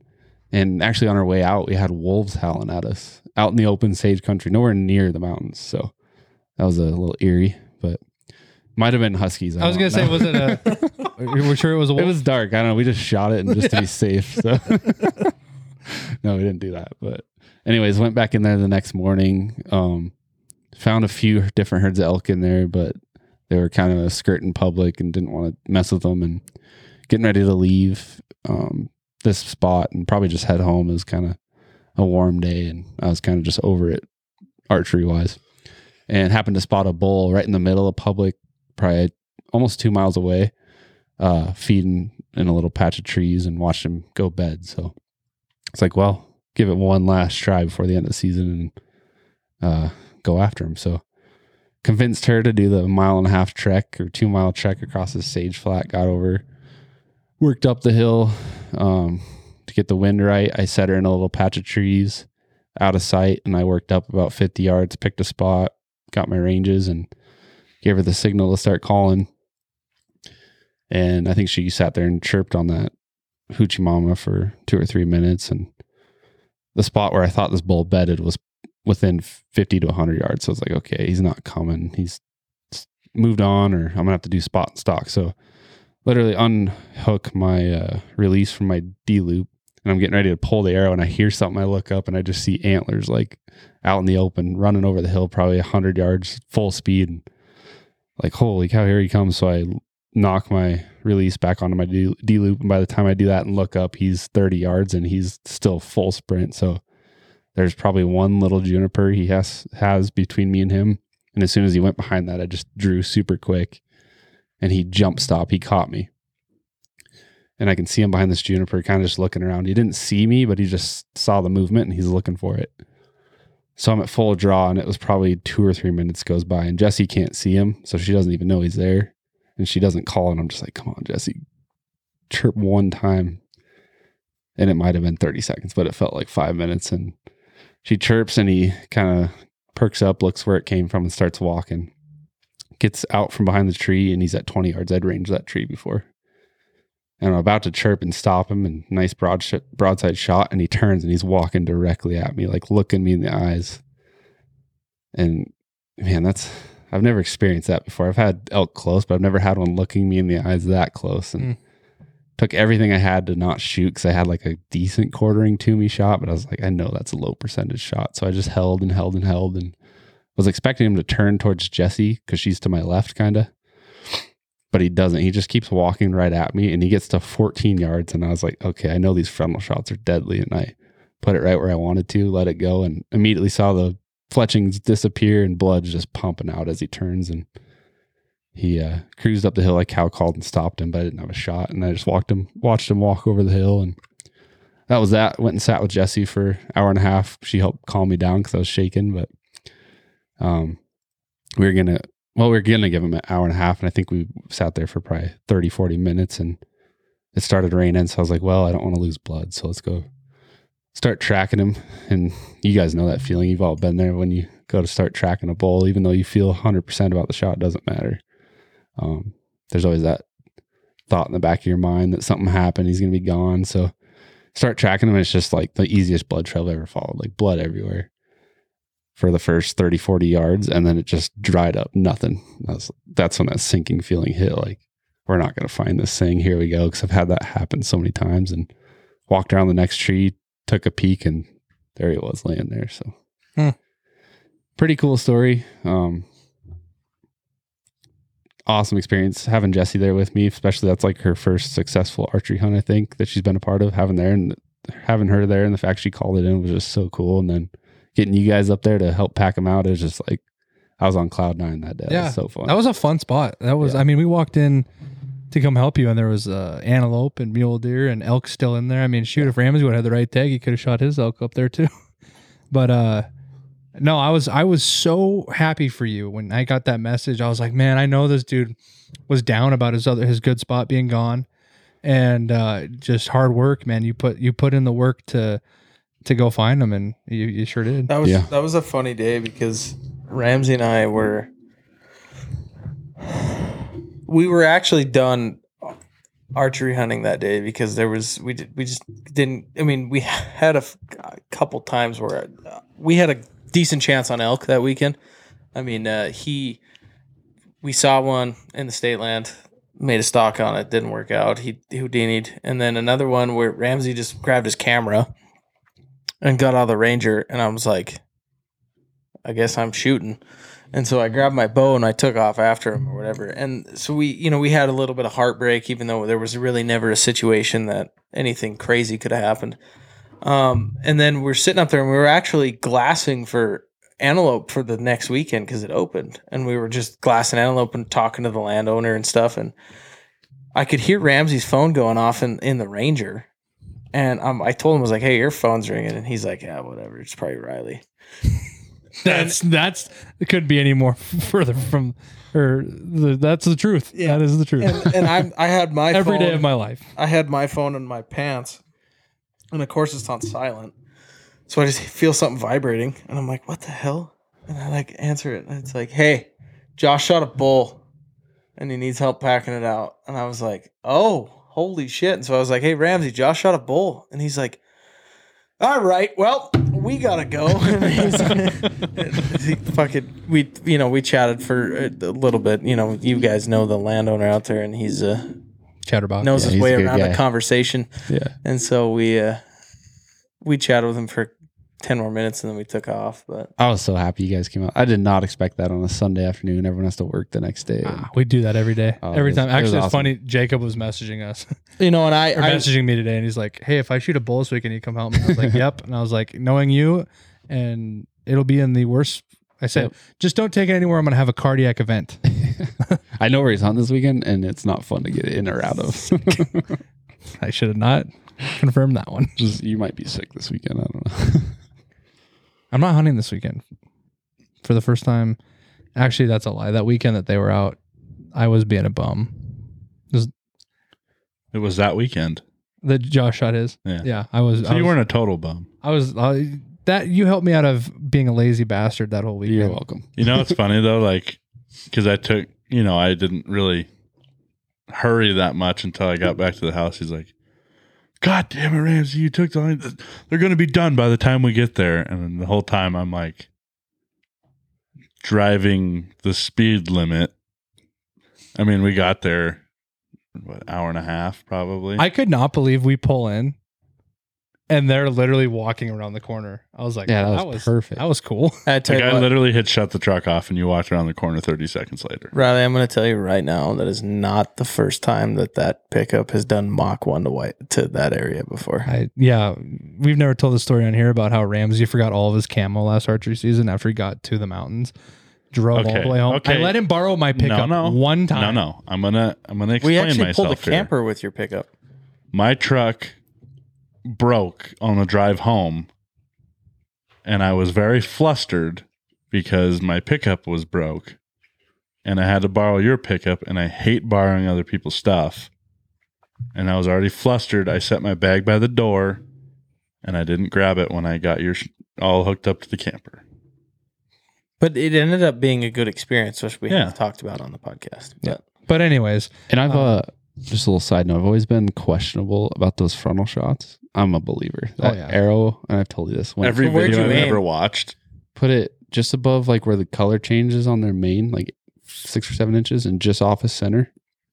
And he was quartered just a hair, but it went in, and I almost cut my hand, my arm, like while I was skinning him. It came out by his hind quarter, like it didn't pierce the hide somehow, but it was out of his cavity. well, that's how I shot my antelope too. It went through. Went It went through the. It went through the one lung, and then every single organ all the way and stuck in his pelvis. Yeah. They're not going. If you do that, they're not going anywhere. I think my favorite thing, Josh, is like those. I would. No, I will not stop shooting those broadheads. Like you got me on those years ago, it's a and good. It's a deadly combo. I wish they had a little bit larger cutting diameter, Mm. but they're deadly. Yeah. oh, they really are. Really.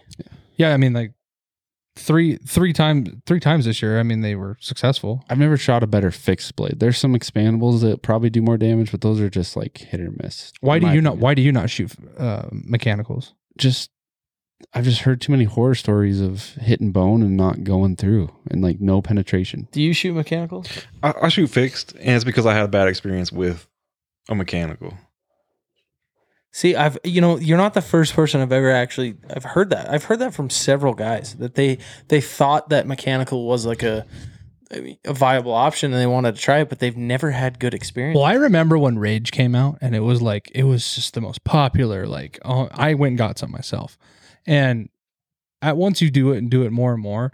Like personally, I don't even care about like, like I'm I've never had a personal situation like that, right?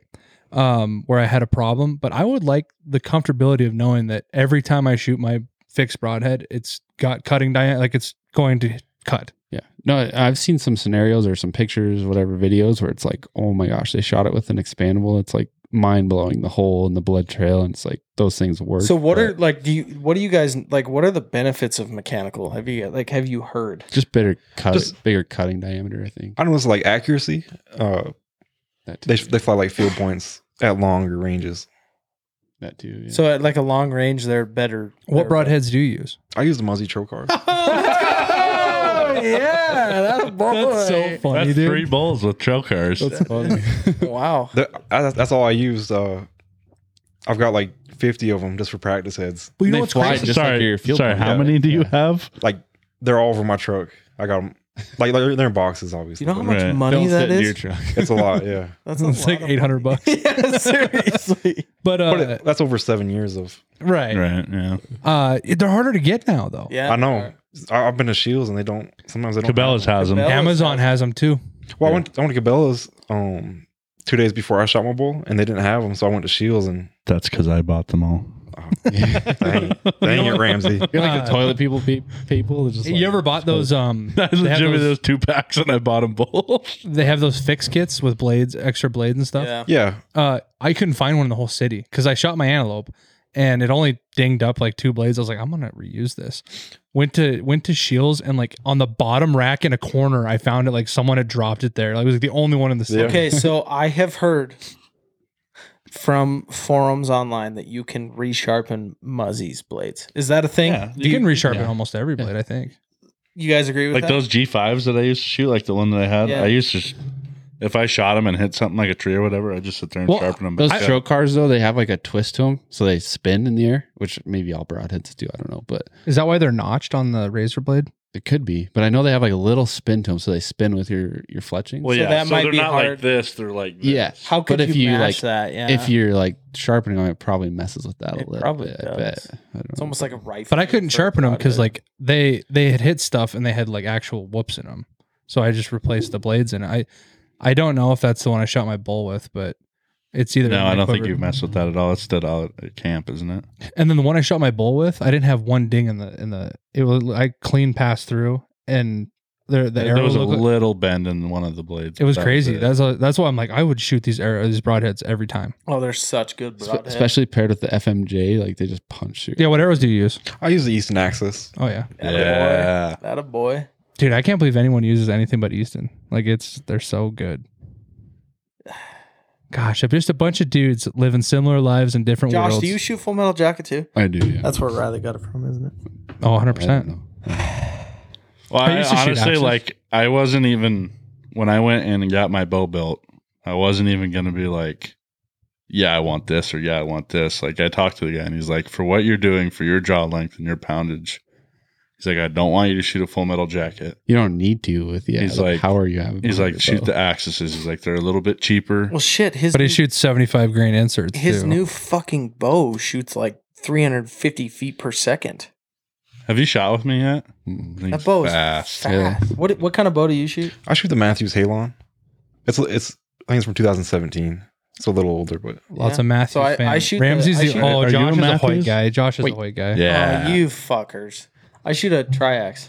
yeah, that's a good bow. They're pretty And- similar, aren't they? Yeah. Uh, Havlon and a Triax. Hey, no, Or Halon or whatever. I know. Riley shoots new bows. no, no. Riley uses throwing knife. Riley Avalon. shoots new bows. Oh, my dad Riley drives and a I made the, BMW. Riley and I made the decision this year because this is a true story about this freaking Hoyt suck up over here on my right. We went to Sup- we went to Superior with Ramsey when he was like, "I need a new bow" because he was drawing a bow that was two inches too Yeah, short. dude, Ramsey him. was literally like, he'd draw back and he'd be like, seriously. And uh, like literally, I'd pull back and it'd stop right here, and I'd have to bring this one in. and so we went with him to buy a new bow and i th- he obviously picked the two that he wanted and he went into the room where i think they do paper tuning in that room right a little bit yeah, that's what that's for. yeah and they he went in there and he had both the we had the v- V3X v3x and the, The Hoyt whatever the Highline. freaking dumb hoyt new bow is and he literally shot that mathews first and he Twelve put, times. no, No. he put the arrow three shots. That was it. And then he grabbed that Hoyt and he shot it probably 20 times. And Riley and I are sitting out there r- looking at uh, the, we were sitting there looking at calls. And I, I remember mentioning the comment to Riley, I went, you do realize he's had this Hoyt in his hand for like 15 minutes. It was more comfortable in my He's hand. not. Well, I, gonna- I respect that. He's I, That's not. that's exactly how I, I ended up with the Hoyt. Was that Superior. I shot like three different bows, and the Hoyt. I was like, I, that's the one. And I'll tell you the other thing about it. The Mathews only went to 32. I am 32. The Highline goes to 34 and a half. So if for some reason I needed that extra half inch with the Mathews, I didn't have it. With the Hoyt, I did. Mm-hmm. Yeah, we all, ex- we all need that. Extra. well, that is funny because we were talking about how Sean and I were going to pre-order new bows this year, Yeah. and then bull, every animal I shot this year went like 20 feet and died. So I'm pretty sure I'm just going to keep my VXR. Well, and I need to kill something with that new bow before I. I can't. You can't. You can't just buy a bow, practice with it, and not kill something with it. I did that with my my I did Creed. that with my Hoyt, my first Hoyt. I can't. You can I just. I can't do it. I bought You think Sven's gonna get it done with that Hoyt? Absolutely. Yeah, absolutely.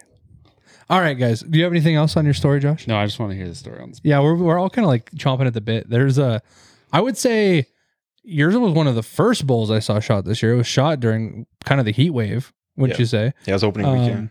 And uh, I don't know, just an uh, an awesome bull from pictures. We we've been waiting to hear the story, so we're gonna give Chance this uh, time. Why don't you? I mean, like, what went into your season? How much preparedness did you have, and and what Give led up us to the moment? Just give us everything leading up to it. So I I knew that that bull was probably gonna be out there. So I I just I worked so hard to um with my scouting. I had I think I had eleven cameras set up that I was just checking myself. So each time I go out there it'd be at least 17 miles to check these cameras.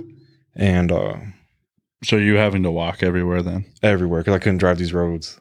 And uh I remember I took my dog with me, and that was the last time I took her because she couldn't keep up. Like she got tired because it got so hot. And uh, Is this like summer preseason? yeah, summertime. This, this is this is in June, late June, and uh, so I got all my cameras set up, and I went and checked them each time, and I I finally seen the bull in July. I was actually just walking into a new spot that I hadn't been to yet, and I happened to look up, and sixty yards away, this thing is just laying there, bedded, and my heart about jumped about jumped out of my chest because I mean, this thing is. I thought it was a bush at first, and then I had, I had I just backed out of there and took some videos, and ever since then I knew that that was the one. And um, So your first experience with this bull was with your naked eye versus your camera. naked eye, yep, Wow, that's that's That's some Uncommon. connection there. that is very uncommon. So it was way more cool for you to pick him up. I'm assuming you got him on your trail cam then too. yep. So uh, I looped way out of there and and uh, went back out there a few weeks later, and at that at that point it was hot out. It was like way hot, and I was going so far back there that I was having to drink the water from the nasty stock tank. like th- like I, I was filling up my water bottle, and this frog comes up next to a dead bird, and I was just like, I'm probably gonna get sick. Like, what am I doing And then- now? I ended up drinking like two gallons each time and never got sick. But yeah, when I look- when I went to fill my water bottle and there's just dead stuff in Dude, you gotta we get need to you- this, you- get this dude a life You need straw. a life straw, my guy. Well, I, was- I had a filter, but but it was the water does not taste good. I can imagine. It tastes like I remember I, I was trying to Google it out there if I was gonna die because the water tasted like blood. Like it Really? tasted, yeah. a super irony, I'm sure that area. That's what I'm thinking from them rusty pipes. But Oof. but uh I had to Google 17 miles in. Can I drink sure this wasn't water or am. I going to die? oh WebMD said I was gonna die. So. You're like- so you're like your situation is like, am I gonna die from not drinking water, or am I gonna die from drinking water? Yeah, it was, it was pretty crazy because I was I was starting to feel goofy, um, just from the heat, and I was just way back there and by myself, and that water was just messing me up, just psychologically, just because of the weight. Made my mouth feel weird, but but anyway, like like that, This is some dedication. Like this is on another hardcore, level. dude. I was going like This is what you got to do to shoot a 400 plus inch bull. I was going like ten miles, and then I'd start chafing like bad, Hmm. and like I'd be that, that's like my main struggle was the chafing. Oh, it brings you back to the football days, or I never chafed during football. So straight up, that's a fat boy this thing. is I think. something that uh, an old cross country runner used to tell me: shave your leg hair on the insides of your legs. I don't I don't have any because it, it all rubbed. but, but, uh, but yeah, um, the chafing thing that this kind of sounds weird.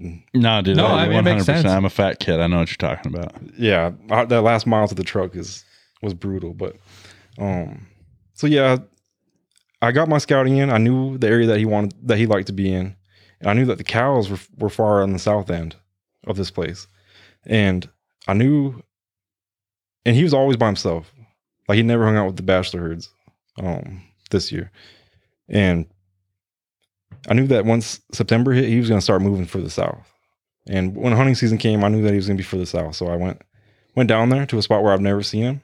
And all right, so th- this year's opening weekend now. We're in opening weekend. Uh, I walked all the way back back there to the spot where I thought would be a good spot to check, and ended up calling him in that night.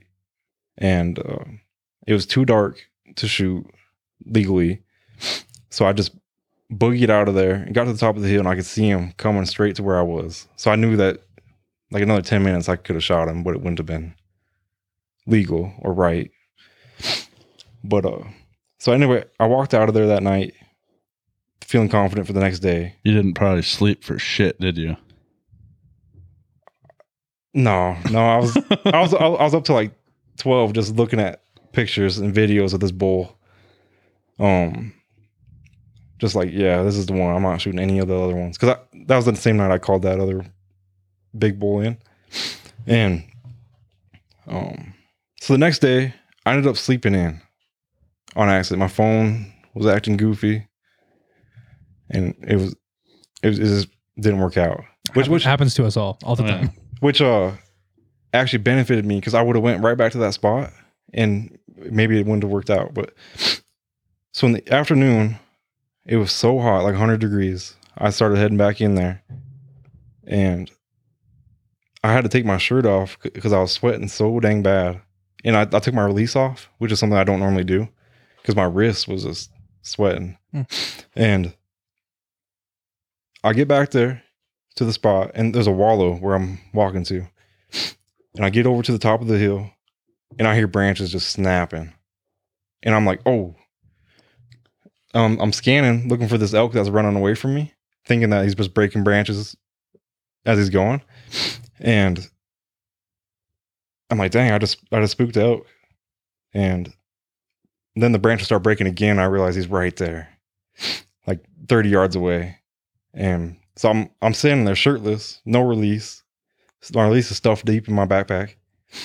And uh so I hurry up and grab my release, grab my rangefinder, get it on there, get my arrow clicked in. I, I shoot the Nockturnals. I was so amped up, I clicked it too far, so it was already lit up. Oh no. And uh, I was like trying to adjust it quick, and I got it. And um, I just every time he'd break them branches, I would take a step. And I'd take a step, and I, I worked my way to ten yards. And the wind is not ideal. It's it's blowing like diagonally, and so I, I'm sitting there for for probably 15 minutes that with that bull right there, and the wind swirls and he just jumps up quick. And I drew back and he uh he just went off just a little bit to the right and I just just uh released the perfect arrow. And he went about 20 steps and and fell over. That's how, how far was he when he shot? In between 10, 10 and 20 yards. Oh, so he's right there. right you. there. Yeah. Did you know right away, like, oh, that's that bull I've been after? Yeah, I, I, as Or soon- did you know before you shot? I knew before I before I shot because I, I was there for 15, 20 minutes right next to him, and he never he never knew. They were basically playing in the mud puddle together. yeah, that's that's what it felt like. I was like, I'm part I'm are- part of the herd. Are you sure that you weren't trying to get water out of that mud hole? the drink. Was, it was looking pretty good. when, when- when did you know, like, oh, that's that big bull that I've been after, that I've been watching? About five yards down the hill. Oh, As soon as I seen that back end, I was like, that's him. oh okay. He's So- very got a very very unique. Uh, so, in it, go ahead. Go ahead. no, I was just gonna say he's got a very unique back on him. Like it's because it, kind of like comes down in Yep. a way. Yeah, it's very unique. I want you to run run me through the like the emotions you had for that 15 or 20 minutes that you were just hanging out with this massive bull. So at first, I could feel my heart in my in my head and like all throughout my body just pumping hard. And then after like the, it felt like just minutes, but after I watched the videos, it was like twenty minutes in between the first and last video. But um, I started to calm down, and I was once I got to the range that I wanted to be at. Um, I started to talk myself through the shot and that helped out a lot because who knows if, if, if it would have happened fast i probably would have just put all the pins on them and and sent it Right. but uh yeah I, I i i ended up just sitting there and just ranging everything all possible exits and as soon as the wind swirled i just pulled back before he even stood up and just hammered him I mean, so I just like that situation alone. It's like Words. Sean. it's Did- hard. Like you called him. This is the same spot you called him in the night before. Yeah.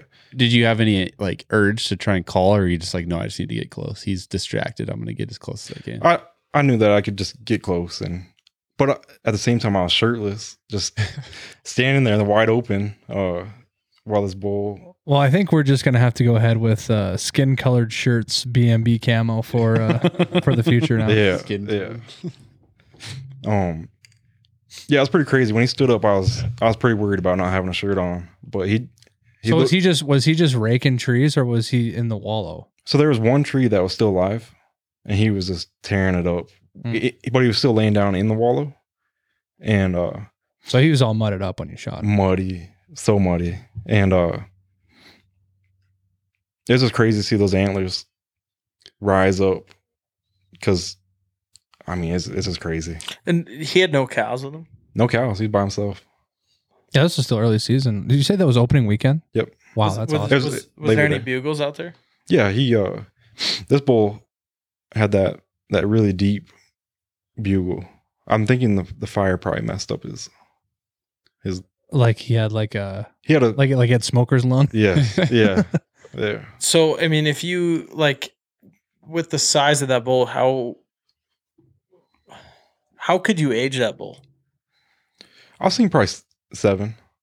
Um, He was probably. I mean, would- you could safely say he was the king of the land. Really. yeah yeah, but he's still in that prime where he's not regressing. Mhm. The bull I shot last year was thir- was probably around 13 years old. Oh wow. Is what I'm guessing because he, he was pretty regressed. How big was that bull last year? 360. And how far along do you think he? I mean, what what typically do you see bulls regressing? Like nine, Yeah. eight or nine. So I Like mean, how, how old do you think that one that you guys got for so many years? I, we hunted him for five or six, and And he was big he was the whole time. Well, he's getting smaller the last two, so I would guess he was at least eight or nine when we. Yeah, because think like when you guys first saw him, he was big. Yeah, So he had to have been four a or 10, five then. 10 year old. Makes you Oh, wonder yeah. how big your bull would have been from last year if you'd have shot him at like seven or eight. Yeah. Um, yeah, it's pretty crazy because the bull I shot last year had six had 50, 58 inch beams. Ooh. One one on the one side, it was broke on the other. But um, yeah. So after I shot that bull, I immediately just ran up to the top of the hill to call my dad and my mom and my grandpa, and it was pretty cool. Even though I was by myself, I was able to connect with Share them. with them. Is that something you guys share as a family? As you're all hunters, or Yeah. Uh, yeah. I'm come from a pretty outdoorsy family. I that's guess. awesome. that that like we we had that conversation. Uh, was that last week's talking about your scenario that you've been in with like animal, like anybody's scenario that they've been in by themselves is just different. You know, for like you're looking for somebody to high five after. Oh, when you're by yourself, Yeah. yeah. So I mean, I'm sure you went through loads of that. I mean, being by yourself. Yeah, I I mean, it would have been really cool if, if everyone would have been there, but uh, I do a lot of my hunting by myself, I guess. Yeah, and it does. I mean, think about how hard it would have been. Probably harder for you to hunt with more people in that situation. It's just a, it was a lot of work. Um, the day I shot him, it was five miles back from where I, And you packed the whole bull out on foot. I actually got lucky and was able to get it on a road, and I was able to drive back there a little ways and That's good. like as far as I could without the grass being too too tall. But Wow, you could have almost wrote a book on that one. So, so for the listeners, you got to tell tell us what what that thing ended up scoring after you taped it. So the day I taped it, or the day that I shot it, I taped it, and gross score was four seventeen and five eighths as a six point, which is just insane. um, That's crazy. Was he uh, obviously you you had uh, past knowledge on this on this bull? Was he ever a seven or no? I mean, he had a bunch of points last year. So, so he regressed a little bit, but Well, he's still. well, I, I think he got. I think he just had better nutrition. honestly, I would guess he had better nutrition this year. he got his back end got way bigger. so he lost points, but grew mass and time length and like everything. The points that he lost were were extra, Oh, They're all cheaters. oh, okay, okay. but uh, Wouldn't that be fun? I mean, awesome just to find his sheds from. Dude, I- I'd, I bet if I was you, I'd be out looking for him still. yeah, that's that's what I've been talking. That's what I've been thinking about for the past like eight months, just finding them sheds. I bet you'll find him. Four seventeen, like that's that's got. I don't. I can't even fathom that. That's got to be in the book somewhere. Like, what does that qualify in? Like the So that's the gross score, and Pope then and Young. when uh when the net score comes comes out, it'll it'll be like round four oh five. Oh, so just a little guy. Which in Montana, that's still top ten. Oh yeah, I gotta So- imagine that's so big. Holy It's- smokes! It's pretty crazy. How long do you have to let them dry before you can? I believe it's 60, 60 days. That's cool. That's amazing. Do you think you'll ever? I mean, that I would say that's a once in a lifetime s- oh. situation, but maybe not. That's what everyone's been saying, but You're gonna go for it again next year, Yeah. guaranteed. That that Chuck Adams, he shot three, three big ones. yeah. Well, I mean, you got that 360 one that you saw this year. Who knows? Maybe, maybe he's up. I mean, the genetics got to be there. So you're still in the drying period with him, like the 60 Yes, day. yes. Do you think like what do you think he'll be in the books if he's four or four or five or what whatever you said? Um, so I, I guess they lose about four or five inches, so he'll he'll still be over 400. So Yeah, he was just saying that top 10 probably. Oh, top ten. Okay, yeah, for archery at least. Yeah, that's crazy. No, it's amazing. That's uh, That is a And he's symmetrical as hell. I mean, he's, I know. Uh, the left antler scores like 189 and a half, or or four eighths, but then the other side scores 188 and seven eighths. Oh, so Huh. super. That's, That's like so super. cool. Isn't that crazy? symmetrical, isn't Yeah, it? yeah. yeah. I almost love the story better than the bull itself, man. well, and Drinking- then you know, at the break we were talking about you need to you need to let the audience know about the the the gutting process. Oh yeah. So I was by myself, and my knife broke. My my uh, my Havalon knife broke, and I couldn't get no more blades on it.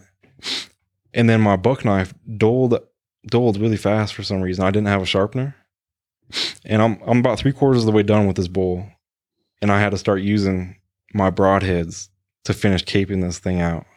And after after like four broadheads, they started getting getting dull pretty fast. These are Trocars, so they, they lasted a little bit, but but uh That's yeah, I was- That's wild. I was explaining to the the taxidermist that the cut around the brisket is kind of jaggedy because or it's around the the armpit because Yeah. I was using them broadheads.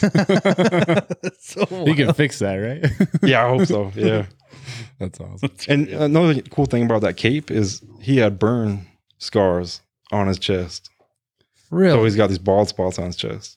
Wow. Huh, that's going to be a super cool mount. Yeah, Now, and, and I don't. go ahead.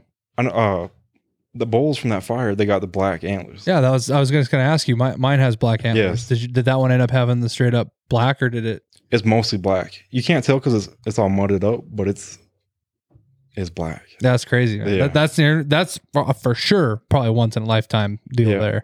At least for the next two years, though, they'll probably have that black. Yeah. But yeah, it's it's pretty crazy. Um, and it's crazy. Now I go places and people recognize me just from the the Instagram posts. And, Really. Yeah, like uh, it, it's just, it's pretty cool. I've been able to talk connect with with Eric Chesser. Okay. and because when you look up i'm gonna, I'm gonna leave that out but um it's pretty cool to connect with him he's a nice guy he, he talked to me for four days Okay. it's just ra- me just being a random person yeah. yeah No, that's cool, man. That's a that's an awesome experience, and I, I don't think it could have gone to anyone better, man. For for you to put in that time, and like there's that's very little percentage of hunters that are putting in that actual kind of pure You know, effort, Hard work prevails every and it's- time. It's, crazy though. possibly dying. because like WebMD said he was gonna die. Um, but it's crazy to think about like when like Matt said it t- tons of times that like world record elk and stuff have been shot by like accident. And the fact that he goes out and he like gets a bull on this caliber for the effort and time that you put in. yeah yeah That's that's just I mean that's crazy. yeah I was, I was telling my dad i was like if he's out there i'm gonna get him and i got him so I, it's just it's pretty cool I feel like too, like most, and there's a lot of bulls that I'm sure that have been shot that are over 400 that people have worked hard like that for. But I feel like most of 400 plus inch bulls are like a lot of people know about them, and a lot of people put in a lot of time as a group to like find them for some guy that paid a bunch of money to like hire an outfitter to help him shoot it. Like Yeah. the fact that you did all that on your own is just so cool, and the story you have behind it, doing it by yourself, like it's pretty badass. What's there to look forward to now? Next season Doing it again? Yeah. Awesome. Then I, I think I heard you say you shot your mule deer this year too. yeah that's that's kind of a What was he at 205 incher? Or? Just a little dink. Um, it, it was a good buck, uh, but I, I shoulder shot him, and the arrow went about halfway in, and I ended up losing him for about six hours, and then I got another shot into him, and uh, ended up losing him for a couple weeks, and uh, I tra- well anyway I trailed the blood for for like three miles or about a mile, and he ended up dying in the river. Um, and I ended up finding him 34 miles of gridding later. Holy, Holy cow. cow. And it, like, I was gonna bring that up when you were talking about like the ethical, like poaching and stuff. Like, so I, I won't shoot any more deer this year because I I shot that one and I didn't obviously I didn't get any meat because the coyotes ate them all. hmm But um, That's crazy. 34 miles of gridding and he found him. I know and that's in like a five mile, like five square Oh, miles yeah. of of. Just uh, back and forth for.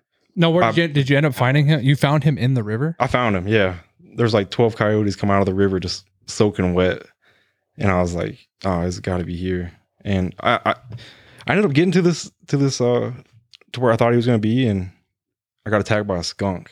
Oh, no. And out of all things, I thought it was a coyote coming through the grass, and I turn around and it's a skunk just full charging me, and I I kung fu kicked that thing. and I was thinking I was gonna get sprayed, but but no, I must have knocked him. You must have scared him, huh? Yeah, it's pretty crazy. I, it actually took a chunk out of my shoe, but um, yeah, I was I felt so relieved after finding that buck because I I was sick. It was a five by six with an extra point, and I felt like garbage for two weeks. Yeah, it Oh. sucks. It's one of the worst. We were talking about it the other day. Like, just, uh, you know, I've had it with a bull before and now having it with this, it was just like, it's the worst feeling ever. Yeah. People don't like to talk about it, but most most hunters or bow hunters have Like it's a reality you got to face. I mean, Yeah, it just it sucks, but it's gonna happen. It it's crazy because I shot him twice, so I had two arrows into both lungs, and he went that far, three three and a half miles away from Did he, did he have the arrows in him still, or did, did Yeah. it go a bit past? The, oh, he did. so I had I found the one arrow and it it was exactly halfway broken off. And then the second arrow, I shot him in the shoulder on the other side. So it's this is the first animal I've had that hasn't went down in 20 seconds. hmm So it was yeah. It's crazy how tough they are. Oh, them old muleys, man. Yeah. Oh, they. So did you get your antelope too? no, I have not. Oh, but but I was wondering I'm- if you were done already. I'm gonna throw the orange on and yeah, I got the 900 tag, so I'll, I'm gonna keep trying. Okay, nice, nice. Yeah, I was wondering. I was like, man, I wonder if this guy's done hunting already. Yeah, no, I'm I'm tagged out for deer and elk, but antelope, I'm still still going. That's awesome. Well, I do. I do hope you find those sheds because that would be unbelievable. Uh, I would hope that if you found both sets, you could do like a. would you would you full shoulder mount him if you found the other sheds? If you got would just, I was thinking about that. I probably would. Yeah. If you got just have another them looking cave, at each other? I would 100. percent Right? Oh yeah. That'd be cool. Yeah. I mean, he was he was a giant the year before. Yeah. I um I I put him like right at 400 last year, just with that that kind of weak back end. Right. But the fronts, fronts are crazy. Oh, stupid. He's probably got swords. I mean, just. His his uh fourth point is 25 inches long, oh my lord! and the the fronts are like I think they're 20, 23 and 24, and then 19 and 20. It's crazy. What is he just massive too? Like can barely get your hands around You him. you can't fit your hand around him until the very about six inches from the tip of the main beam. That's That's crazy. That's how crazy it is. It the cap, the skull cap, and the antlers weigh forty pounds. Wow. wow.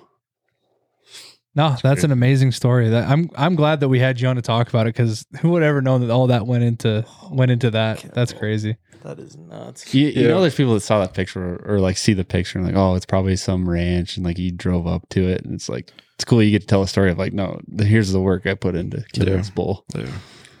Yeah, no kidding.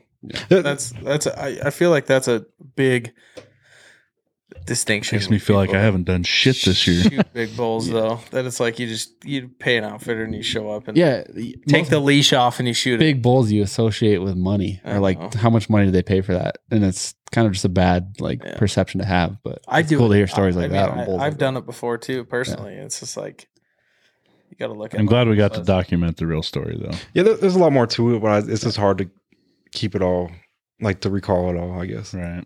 Yeah, I know. I mean, you'll think about some stuff when you leave tonight, but I'm sure. uh I'm sure it was an unbelievable. I mean, there's no, and it's fun. I think it's cool to have all all the elk hunters in here today, just to like when you're talking about swirling winds and check-in wind coming this way and elk making that and it's like man i went through the same stuff this year obviously not with that but um it's really fun it's really cool to know that we're all just um a bunch of guys doing you know with the same goals and and archery hunters are just something else i think Yeah. yeah. Different ball game, but it's a, it's a lot more fun, I think. Yeah. Well, thanks for coming in, guys. This was this was a lot of fun. Hopefully, we get. I mean, Josh is a return, return, return guest, but uh, hopefully, we can get you back on another day, man. You can Yeah, for some- sure. Tell us some more stories. Uh, we love nothing more than just hear awesome stories on the pod. So, anyone have anything to put in? I'm satisfied. No. Nope. As always, check out the BMB store at bullmountainbrothers.com. We have new merch on the website right now. We should have our hats this week. I was told these new hunting themed hats. We got camo and blaze orange. They should be here this week. Hopefully they are because I'm super excited. I'm personally my favorite thing that we've ever made, in my opinion. But make sure to check that out. Check out our uh, Instagram, TikTok, Facebook. YouTube is still YouTube is still just struggling along, but uh, maybe once hunting season calms down, we'll be able to get some some videos out on there. But uh, as always, thanks for coming on, guys, and we will catch you on the next one. Later. See ya. So Matt, I was on my way to work this morning, and couldn't you believe it? Along the side of the road, I think I saw every species of upland bird that Montana has to offer. And it really got me thinking about my old bird dog and my old shotgun. And I think I want to pick the shotgun back up and get back at it. I'm down one thing though, and I think that's a new bird dog. How do I? Would you got any suggestions? Well, I got you covered there, Riley. Our great friends Craig and Carrie over at Magic, Magic City Gun Dogs, they have outstanding German short hair pointers. Well, I've never had a German short hair pointer. What makes them so outstanding? Well, they have great bloodlines, outstanding temperament, and their dogs always aim to please. Well, that actually kind of sounds like it's right up my alley. Uh, how would I get a hold of one of these dogs? Well, they actually have a litter coming up this spring. You can reach Craig or Carrie at magiccitygundogs.com or at 406 861 5709 to reserve your puppy now. Two Leggins Outfitters out of Hardin, Montana is your one stop shop for the best hunting and fishing adventures Montana has to offer. If you're looking for fishing adventures, big game hunting, bird hunting, and much more, get a hold of Dave or Patty at Two Leggins Outfitters 406 665 2825. Book the adventure of a lifetime today. Thanks for listening to another episode of Bull Mountain Brothers. Hey, if you're looking for more Bull Mountain Brothers, be sure to follow us on TikTok and Instagram at bull underscore mountain underscore brothers and Facebook and YouTube at Bull Mountain Brothers. Also, don't forget to check out our BMB store at bullmountainbrothers.com where you can find some super sweet deals on some seasonal merchandise and outdoor gear.